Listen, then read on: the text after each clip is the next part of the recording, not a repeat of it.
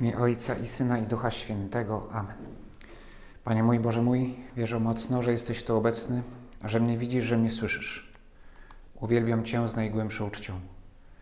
Proszę Ciebie o przebaczenie moich grzechów i łaskę owocnego przeżycia tego czasu modlitwy. Matko moja niepokalana, święty Józefie, Ojcze i Panie mój, Aniele stróż mój, stawcie się za mną. Być może uczestniczyliście kiedyś w rozmowie, w której ktoś postawił pytanie: Co by Pan Jezus powiedział, czy zrobił, gdyby dzisiaj chodził po świecie, jak dwa tysiące lat temu?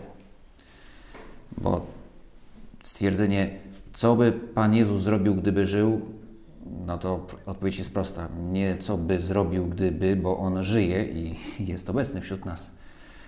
No ale gdyby chodził po świecie tak jak dwa tysiące lat temu.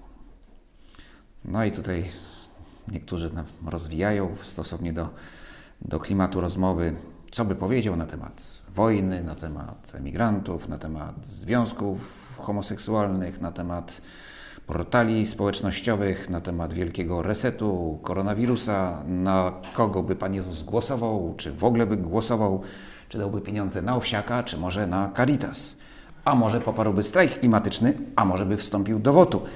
I tak można sobie dywagować długo i namiętnie. I w większości z tych dylematów, prędzej czy później, ktoś się głębiej zastanowi, to by stwierdził, mm, no cóż, Pan Jezus 2000 lat temu wstąpił, stał się człowiekiem i w takiej kulturze, w jakiej był, działał przenoszenie tego na nasz grunt, trzeba być bardzo ostrożnym. Faktem jest, że to pytanie ma sens bo przecież my go chcemy, jeśli jesteśmy chrześcijanami, to chcemy być chrześcijanami, to znaczy Chrystusowymi, uczniami Chrystusa, naśladować go tu i teraz, w tym świecie, w tych okolicznościach, w jakich jesteśmy. Więc pytanie, co by zrobił Pan Jezus na moim miejscu, no, ma sens, tylko że, tylko że trzeba uważać. Uważać, bo często jego imię staje się, może stać się argumentem dla potwierdzenia własnych przekonań czy własnych pomysłów. Bywa, że odległych od tego, co, co Pan Jezus nauczał i naucza. Bywa, że w sposób wręcz taki demagogiczny ktoś obsadza Pana Jezusa w takiej roli, jaka mu odpowiada. Często będzie to rola rewolucjonisty, burzyciela, łamiącego schematy, Ktoś będzie podkreślał, że przecież Pan Jezus nie przestrzegał szabatu, że nie obmywał rąk przed jedzeniem, co akurat dla niektórych może być właśnie jakoś gorszące, ale wiadomo, że chodziło o pewien rytuał, no więc właśnie łamał te rytuały, nie chciał tych rytuałów. Taki wręcz hipis, nawet nie wiem, bo to jest z dawnych lat. Y, może jakiś element kultury dzisiaj, y, no ale dzisiaj też są tacy, którzy jakoś tam próbują nawiązywać do, tej, do tych właśnie mm, rewolucjonistów z lat 60. Y, no i no, nawet ma długie włosy, Pan Jezus nosił i, i, i taką brodę właśnie hipisowską. Raczej odwrotnie to hipisi się stylizowali na Pana Jezusa, ewentualnie na, na jakichś tam guru indyjskich, ale ale właśnie, no, pytanie, czy to ma sens, takie mm, obsadzanie Pana Jezusa w takiej roli.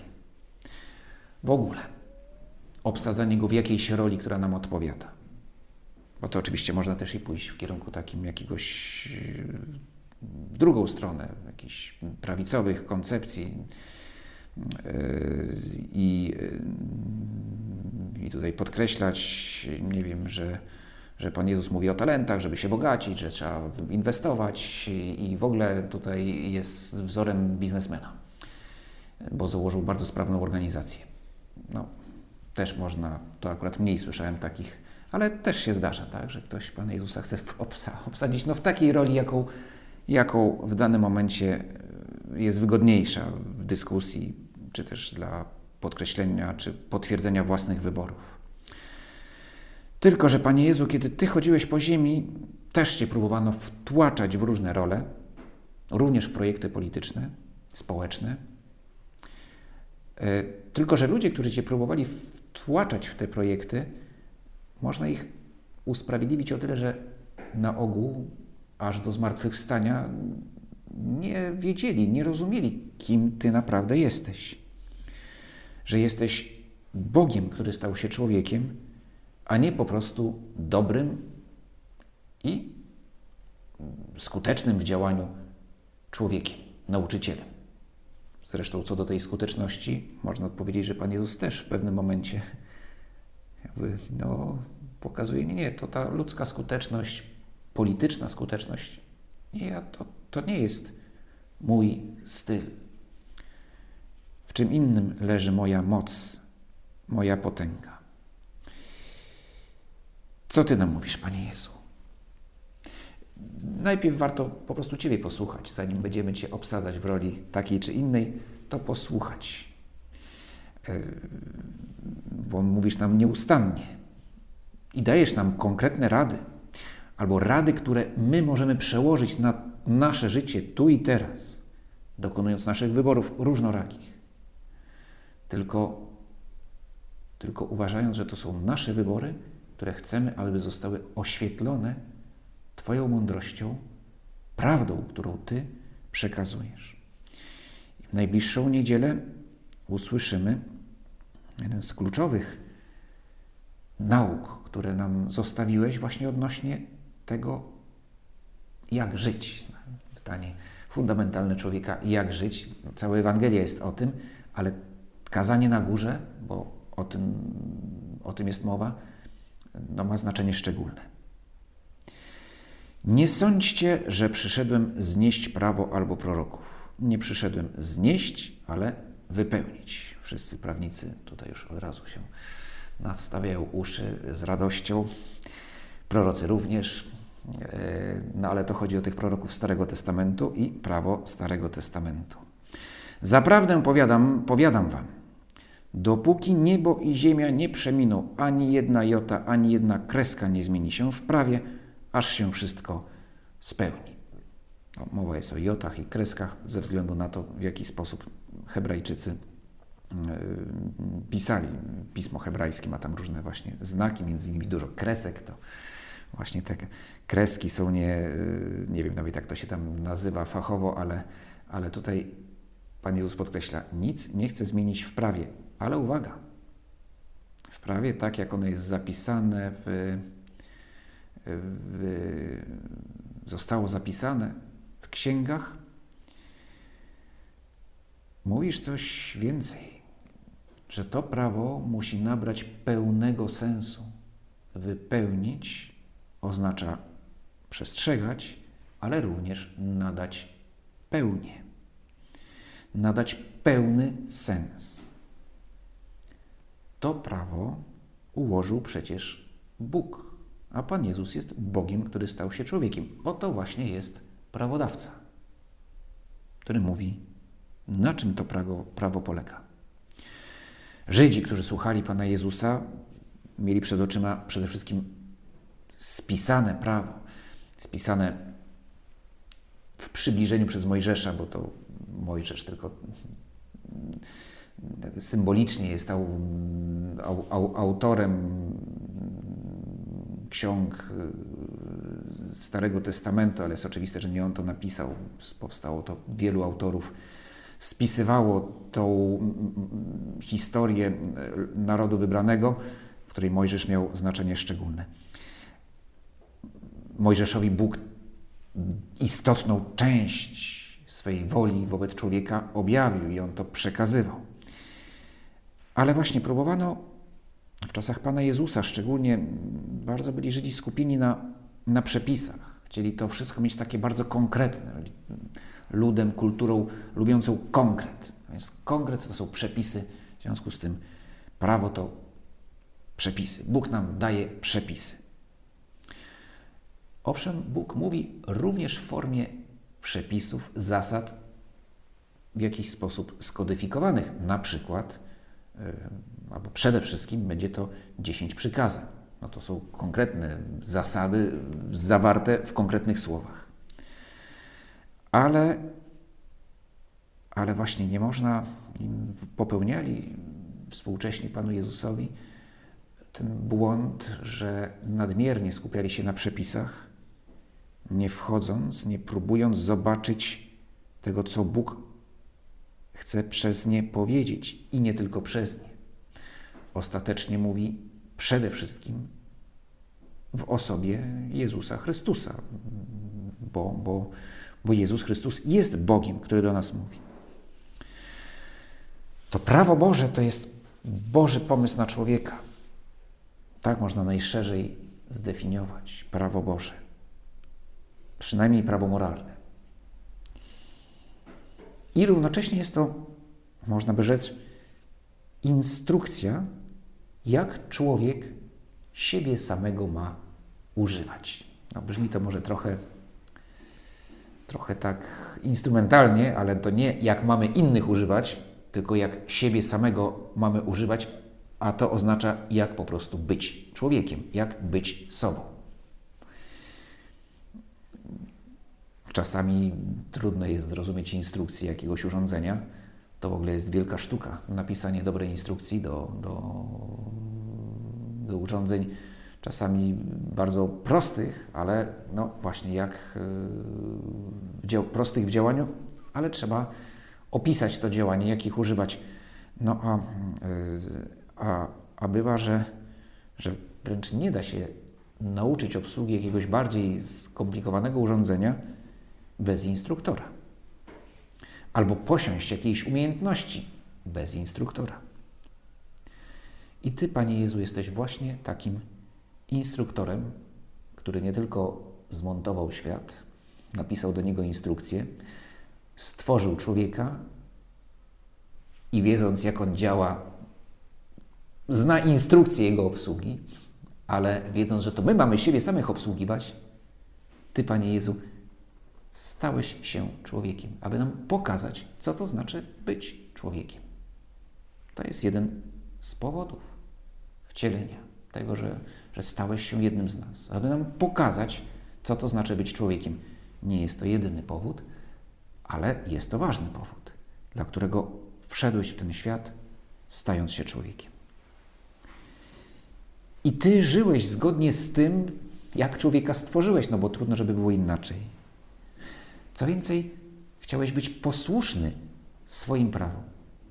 Poczynając od tego, na przykład prostego prawa, które nigdzie nie jest zapisane, po prostu wystarczy popatrzeć na swoje życie, że najpierw byliśmy mali, a potem troszeczkę urośliśmy i jeszcze urośliśmy i jeszcze, jeszcze, wyszliśmy z brzucha mamy, po jakimś czasie zaczęliśmy chodzić i właśnie Pan Jezus wszystkie te etapy przechodził, no, bo stosował się do tego prawa natury, które On e, sam ustanowił, stwarzając w ogóle cały świat, a w świecie człowieka. No ale, ale właśnie Widzimy Ciebie też, Panie Jezu, jak przestrzegasz zasad, również tych zasad, które były konwencjonalne, które były też ostatecznie przejściowe, choć potrzebne. Zasad kultowych, zasad tych zasad prawa mojżeszowego, które, które właśnie może czasami no, ewangeliści podkreślają w jakichś momentach, że Pan Jezus stawiał ponad przepisami konkretnymi ale, ale właśnie to były sytuacje raczej wyjątkowe. Pan Jezus nie był burzycielem, nie był nawet, to jest taka scena, kiedy, kiedy mm, żądają zapłaty podatku świątynnego. No to ktoś by powiedział, no przecież to bezczelność, nie? No, wchodzi właściciel domu, a tu ktoś mówi, Ej, panie, zapłać pan za, za hotel. To jest mój dom, ja go zbudowałem. Ja tu jestem panem. Ale Pan Jezus, świadom tego, że że towarzystwo nie wie, kim on jest, mówi, dobrze, zapłaćmy ten podatek świątynny. Nie róbmy awantury. E, bo podkreślałeś w ten sposób, że to prawo przez Ciebie dane, że Ty go przestrzegasz. O ile bardziej to wszystko, co odnosi się o wiele głębiej, sięga do, do istoty, do życia każdego człowieka w każdym czasie. To jest prawo moralne. Nie ma nic lepszego, jak żyć według tej Bożej instrukcji życia. Nie, nie ma lepszego sposobu życia. W ogóle trudno nawet powiedzieć, czy da się żyć w pełni. Nie da się żyć w pełni, jeśli nie słuchamy tej instrukcji. A co więcej, jeśli jej się nie słuchamy, to, to bardzo łatwo możemy nasze życie po prostu zepsuć. Ktokolwiek więc zniósłby jedno z tych przykazań, choćby najmniejszych, i uczyłby tak ludzi, ten będzie najmniejszy w Królestwie Niebieskim. A kto je wypełnia i uczy wypełniać, ten będzie wielki w Królestwie Niebieskim.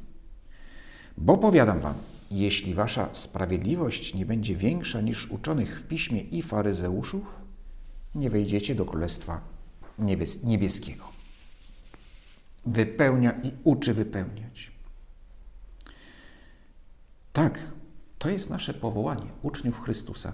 Mamy być nauczycielami. Najpierw wypełniając to, czego sami się wciąż musimy uczyć. Na tym polega apostolstwo. Przekazywanie prawdy, którą sam staram się poznać i według niej żyć. To był właśnie problem faryzeuszy i uczonych w piśmie, że byli teoretykami. Mało tego, teoretykami, którzy często budowali w, na bazie objawienia teorie, które coraz bardziej się od tego objawienia oddalały. E, opisywali, starając się może na wejściu opisywać, no jakoś tak zgodnie z tym, co, co, co, co, co, co w Starym Testamencie jest zawarte, ale potem dodając często od siebie jakieś swoje interpretacje i często komplikując to, co Bóg człowiekowi zostawił. Ale przede wszystkim tak często byli właśnie teoretykami. Właśnie zawężającymi też prawo Boże do jakiegoś zbioru przepisów, tych, których owszem, przestrzegali, ale bardzo powierzchownie, nie wchodząc w ich głębie. Tym samym no, byli teoretykami, a w praktyce, a w praktyce to, to, to, to życie według prawa było, ta sprawiedliwość była bardzo ograniczona. Bo też trzeba pamiętać, co to znaczy sprawiedliwość w Piśmie Świętym. W ustach Pana Jezusa sprawiedliwość to nie jest tylko to, że daje każdemu, co mu się należy, ale to jest życie według prawa Bożego. To oznacza być sprawiedliwym. I potem Pan Jezus, właśnie, żeby nie być takim teoretykiem, bardzo ogólnie, ale przechodzi do konkretów. Faryzeusze też lubili konkrety, tylko że strasznie spłycając to, co, to, co było dane w objawieniu. A Pan Jezus wchodzi w głąb i tłumaczy nie w sposób kazuistyczny. Macie robić to, to, to i to, ale raczej tłumacząc, jaka jest istota prawa. Więc nawet jeżeli daje konkretne przykłady, to one są tylko przykładami, aby nam skłonić nas do refleksji, co to w ogóle znaczy prawo moralne. I jak je skonkretyzować w swoim życiu. I w dalszym części omawia kilka przykazań, nie wszystkie, konkretnie piąte, szóste i ósme. Nie zabijaj, nie cudzołóż i nie mów fałszywego świadectwa. Bierze je dlatego, że tak samo, no, tak mi się co najmniej wydaje, dlatego że że właśnie te przykazania można było sformalizować i zredukować do takiego poziomu, że w gruncie rzeczy one przestały być codziennym drogowskazem i odnosiły się tylko do sytuacji nadzwyczajnych. A, a Pan Jezus chce powiedzieć coś innego. Po pierwsze, że wypełnienie prawa Bożego zaczyna się w naszym sercu. Znaczy, kocham czy nie kocham, to, to jest Pierwsze kryterium. Z tego wynika oczywiście działanie. Nie, nie miłość to nie jest jakieś nieokreślone uczucie, ale to jest poruszenie woli, które nas prowadzi do działania, do konkretnego działania. Ale zaczyna się od wyboru: kocham czy nie kocham. A realizuje się w codzienności.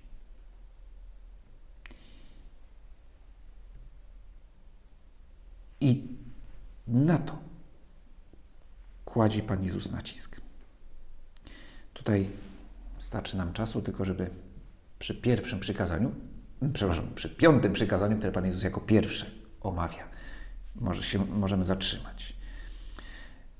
W jaki sposób nadaje pełnię temu przykazaniu nie zabijaj. Wydaje się, że ono odnosi się właśnie do sytuacji wyjątkowych. No, niestety zabijanie mm, okazuje się, że nie jest tak od nas odległe, nawet geograficznie, jakby się wydawało.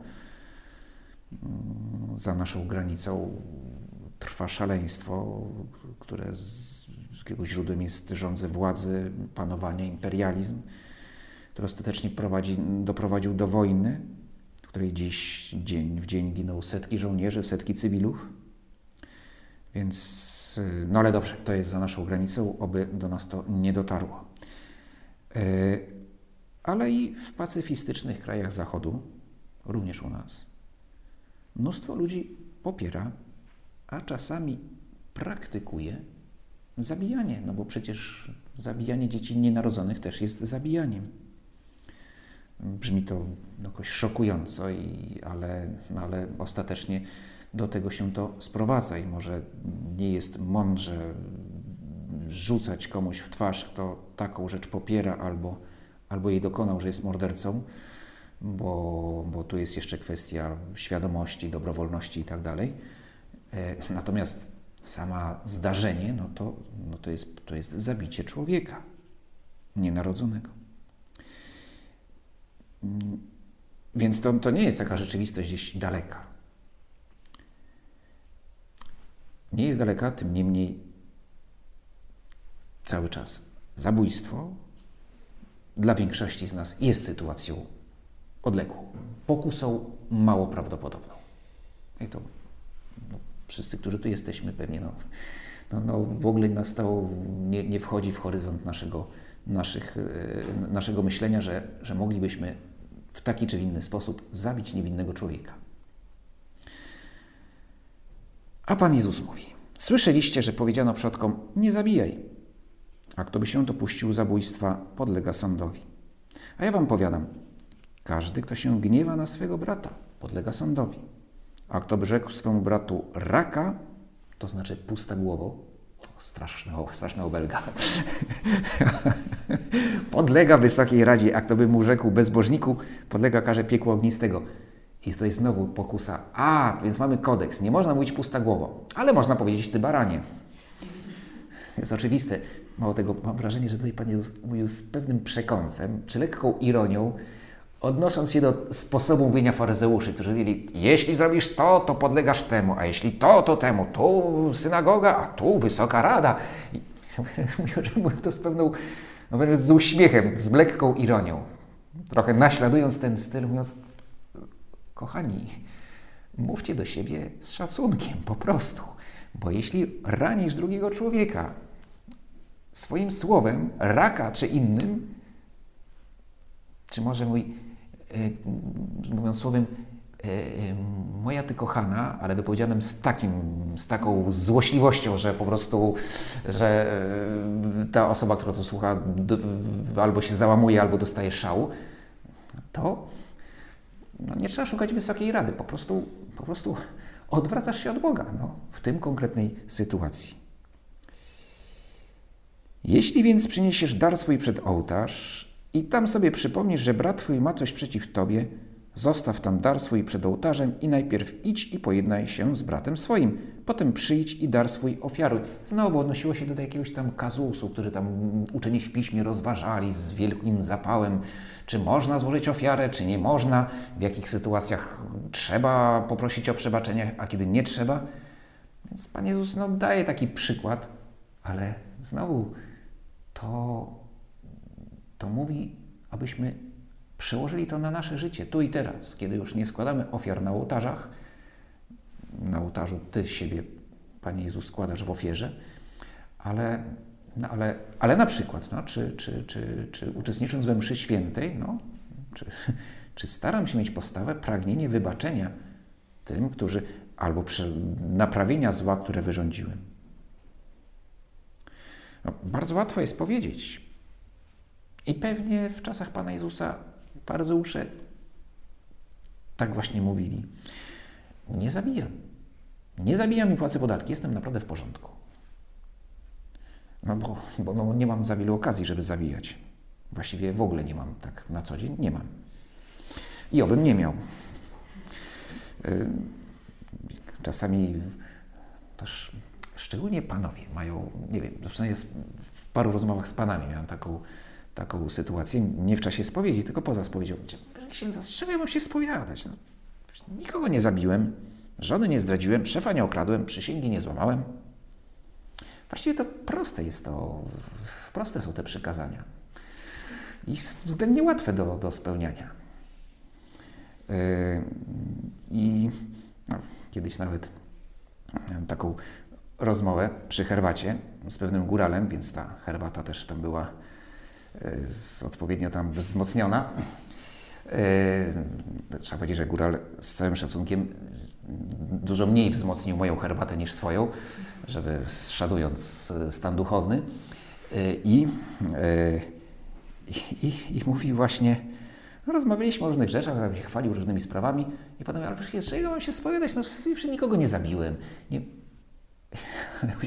No z tego, co mi przez ostatnie pół godziny opowiadałeś, jak jechałeś, nie wiem, 200 na godzinę, prawdopodobnie nie 200, no ale jakieś 150, że łamiąc, wtedy jeszcze nie było autostrad, więc było ewidentne, że jechał z dumą to podkreślał, że tak szybko dojechał tam gdzieś, już mniejsza to gdzie. Było ewidentnie, że, że, że było to właśnie takie kozaczenie, żeby pokazać, jaki to jestem mistrz kierownicy, no, narażając swoje życie, narażając życie innych, narażając swoją żonę na to, że zostanie wdową. No, no, no już, proszę bardzo, jest materia, jest konkret. E, bardzo pobożny ten, ten góral i, i, i chcący żyć po Bożemu, no ale właśnie trochę jakby, jakby, jakby to, to mówię o tym, bo to nie była spowiedź, tak? to była taka rozmowa, która mam nadzieję, że doprowadziła do jakiegoś, jakiegoś kon konkretnego pragnienia nawrócenia. No bo przykazanie to, to jest codzienność. No właśnie to nam mówisz, Panie Jezu. To jest codzienność. Wszystkie zresztą przykazania to jest codzienność. Świętość polega na tym, żeby zobaczyć, że na co dzień ty, Panie Boże, stawiasz mnie przed wyborem. Albo Ciebie kocham, albo Ciebie nie kocham, albo w sposób skrzywiony kocham siebie lub dobra tego świata. Bo siebie oczywiście, Ty sam mi to mówisz, mam kochać siebie, ale, ale egoizm jest skrzywieniem miłości. I dobra tego świata też są, też mi je dajesz, ale mogę ulec w sposób skrzywiony je kochać. I bliźnich też mogę kochać Twoją miłością, a mogę ich kochać w sposób egoistyczny, wypaczając miłość, ostatecznie ją, ją psując. Codzienność. W tej codzienności stajemy się święci lub nie. Na koniec może właśnie słowa świętego Josemaryi o tym codziennym szukaniu świętości. Powi powiadam Ci, jeśli pragniesz postępować jak konsekwentny chrześcijanin, a wiem, że tego pragniesz, jakkolwiek wielokroć ciężko ci przychodzi przezwyciężyć lub dźwigać to biedne ciało, musisz, musisz przywiązywać wielką uwagę do rzeczy najmniejszych, gdyż świętość, której Pan nasz wymaga od Ciebie, osiąga się przez wykonywanie z miłością do Boga pracy i codziennych obowiązków, które zazwyczaj składają się z rzeczy małych. Więc starajmy się zobaczyć te wielkie przykazania, które nam mówią o naszym wielkim powołaniu do świętości. Widzieć te przykazania jako wskazanie na co dzień.